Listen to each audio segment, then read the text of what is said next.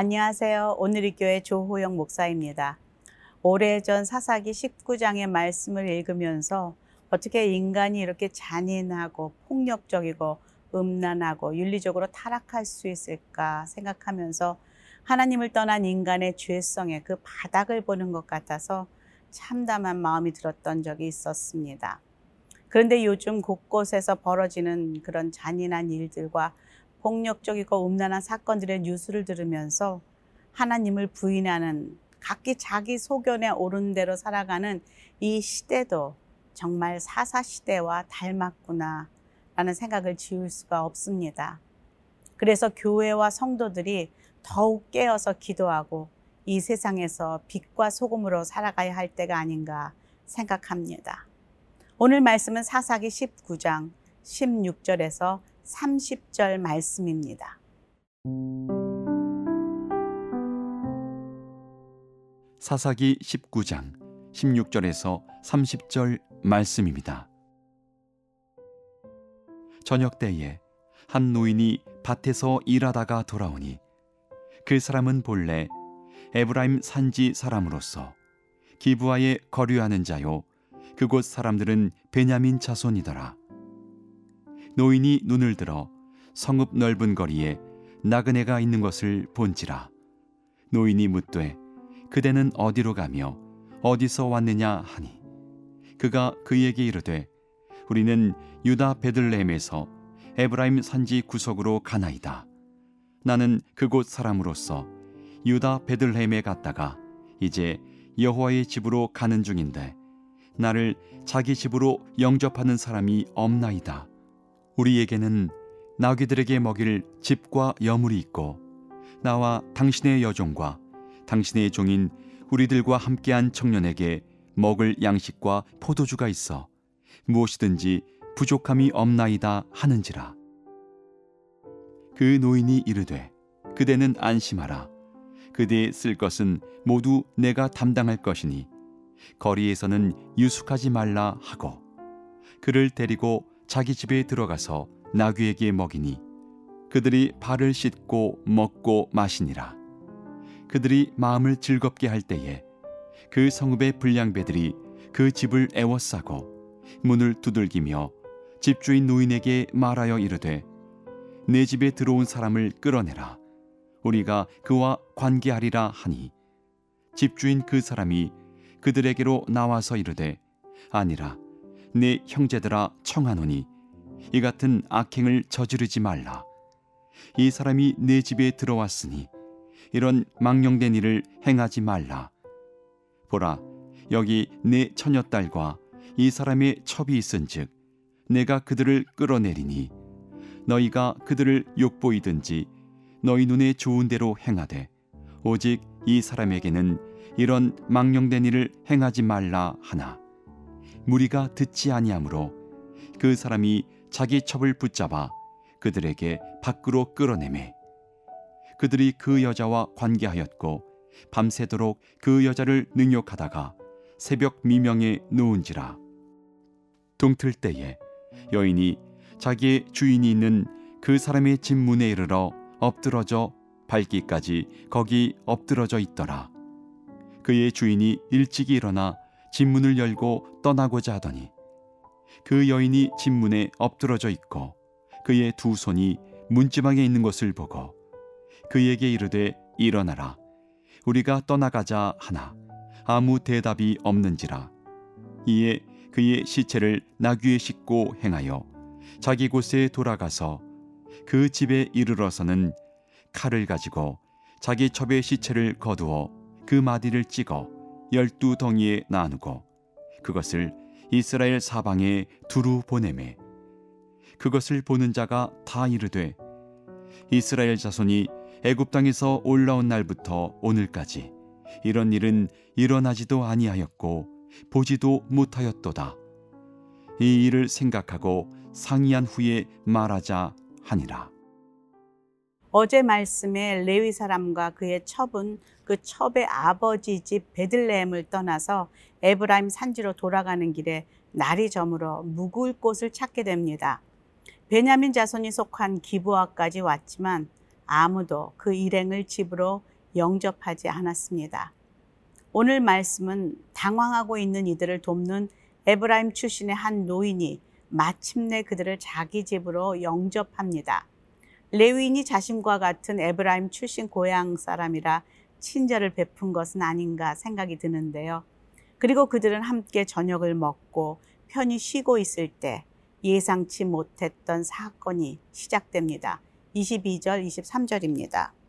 그들이 마음을 즐겁게 할 때에 그 성읍의 불량배들이 그 집을 에워싸고 문을 두들기며 집주인 노인에게 말하여 이르되 내 집에 들어온 사람을 끌어내라 우리가 그와 관계하리라 하니 집주인이 그 사람이 그들에게로 나와서 이르되 아니라 내 형제들아 청하노니 이 같은 악행을 저지르지 말라 이 사람이 내 집에 들어왔으니 이런 망령된 일을 행하지 말라 예상치 못한 상황과 불행은 전혀 준비되지 않았을 때 찾아오는 것 같습니다. 22절에 보면 그들이 마음을 즐겁게 할 때, 오랜만에 타지에서 만난 에브라임 그 같은 고향 사람을 만나 이야기를 하며 먹고 마시며 즐거운 시간을 보내고 있었습니다. 노인과 레위인은 그 동네가 어떤 동네인지 전혀 인식하지 못하고 아무런 방어 태세를 갖추지 못하고 있습니다. 이 노인은 거리가 아닌 내 집에서는 괜찮을 거야 라는 안일한 생각을 가지고 안심하고 있을 때 불량배들은 어느새 집을 에워싸고 문을 크게 두드리면서 노인에게 요구합니다. 그 레위인을 내어달라. 우리가 그와 관계하리라. 그 당시 이렇게 폭력적이고 음란하고 동성애와 살인이 난무하는 시대라는 것을 이 한 장면만 봐도 알 수가 있습니다. 어디서 많이 본 모습입니다.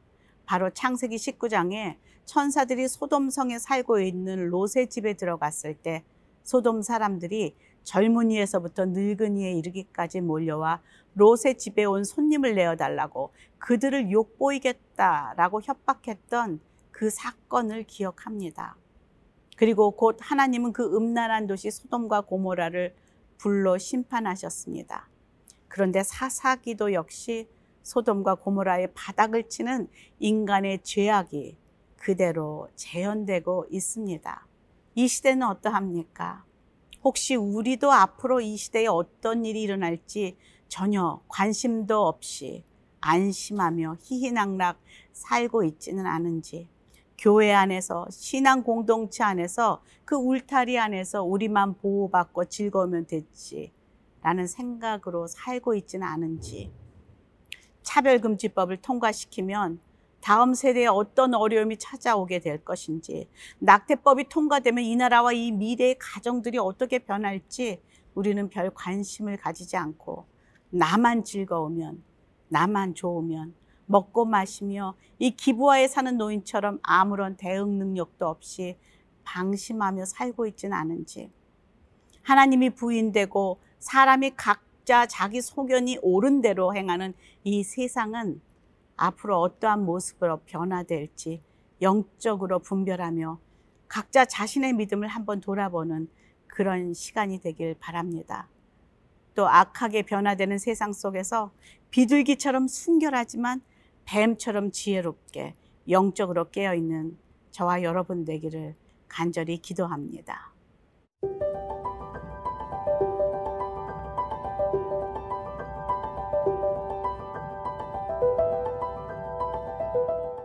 불량배들의 협박에 노인이 내린 대응책도 정말 절망적입니다. 24, 25절에 보라 여기 내 처녀 딸과 이 사람의 첩이 있은즉 내가 그들을 끌어내리니 너희가 그들을 욕보이든지 너희 눈에 좋은 대로 행하되 오직 이 사람에게는 이런 망령된 일을 행하지 말라 하나 무리가 듣지 아니하므로 그 사람이 자기 첩을 붙잡아 그들에게 밖으로 끌어내매 그들이 그 여자와 관계하였고 밤새도록 그 여자를 능욕하다가 새벽 미명에 놓은지라.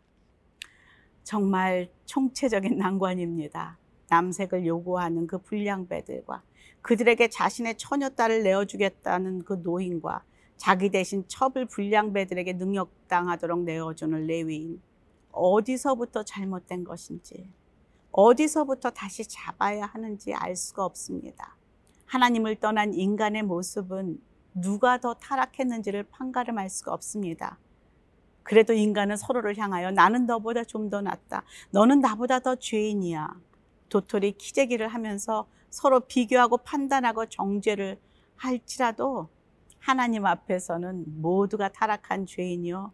하나님의 은혜로 용서받고 구원받아야 할 죄인들임을 성경은 말하고 있습니다. 의인은 없대 하나도 없다. 하나님을 떠나 자신이 왕이 되어서 살아가는 모든 인간은 예수 그리스도의 십자가의 보혈로 구원받아야 할 대상, 그 죄인인 것입니다. 그래서 하나님을 만난 사람마다 모두 이 찬양을 부르지 않습니까? 나 같은 죄인 살리신 그 은혜 놀라와. 결국 레위인에 의해 불량배들에게 내어줌을 당한 첩은 밤새 집단 폭행을 당하고 능욕을 당하다가 마침내 집 앞에 버려지게 되고 죽게 됩니다. 그리고 그 시체를 가지고 집으로 돌아간 레위인의 행동은 또 간담을 서늘하게 합니다. 29절 보겠습니다. 그 집에 이르러서는 칼을 가지고 자기 첩의 시체를 거두어 그 마디를 찍어 열두 덩이에 나누고 그것을 이스라엘 사방에 두루 보내매 상상도 할 수 없는 장면입니다. 도대체 이 레위인은 어떤 마음으로 이런 행동을 했을까? 그도 자신이 믿고 찾아갔던 베냐민 지파들의 그 성이었던 기부하에서 자신이 당한 그 억울한 그 악행에 끓어오르는 분노를 참을 수 없었을 수도 있습니다. 또 처참하게 죽은 첩의 원수를 갚아주고 싶은 마음이 있었을 수도 있습니다. 어찌되었건 이 레위인은 그 분노로 이성을 잃었고 자신이 당한 이 억울함을 보복하고자 자신의 첩을 이렇게 12개의 토막을 내어 이스라엘 각 지파에게 보냅니다. 그리고 이 첩의 몸의 그 일부를 받은 이스라엘 지파들은 큰 충격을 받게 되죠. 30절에 보니까 그것을 보는 자가 다 이르되 이스라엘 자손이 애굽 땅에서 올라온 날부터 오늘 오늘 날까지 이런 일은 일어나지도 아니하였고 보지도 못하였도다. 이 일을 생각하고 상의한 후에 다시 말하자라고 말하고 있습니다. 이제 이 레위인의 분노는 개인을 넘어서 온 나라의 비극으로 이어지게 됩니다. 만약 이런 악행과 비극을 경험한 레위인이 이때 그 보복의 길을 택하기 전에 하나님을 외면하며 레위인으로 살아가지 못한 자신의 삶을 돌아보며 회개하는 길을 먼저 택했다면 어떻게 되었을까? 나는 정말 그렇게 의로운가를 뒤돌아보았으면 어떠했을까? 우리도 이 세상에서 억울하고 분한 일을 경험할 때가 종종 있습니다. 그때 나는 세상의 악행 앞에서 어떻게 행동하는가? 분노를 참지 못하고 즉각 재판하고 고소하고 맞서 싸우는 것을 먼저 택하는가? 아니면 하나님을 먼저 바라보며 어디에서부터 잘못된 것인지를 먼저 깨닫고 회개하며 믿음으로 나아갈 것인가? 오늘 매일매일 살아가는 이 시대의 우리들 믿음으로 살아가는 저와 여러분 되기를 간절히 간구합니다.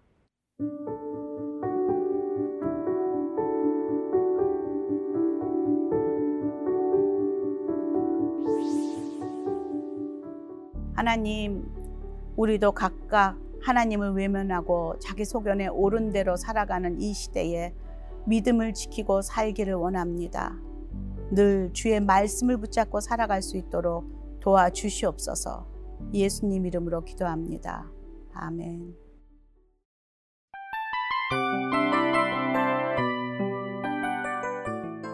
이 프로그램은 청취자 여러분의 소중한 후원으로 제작됩니다.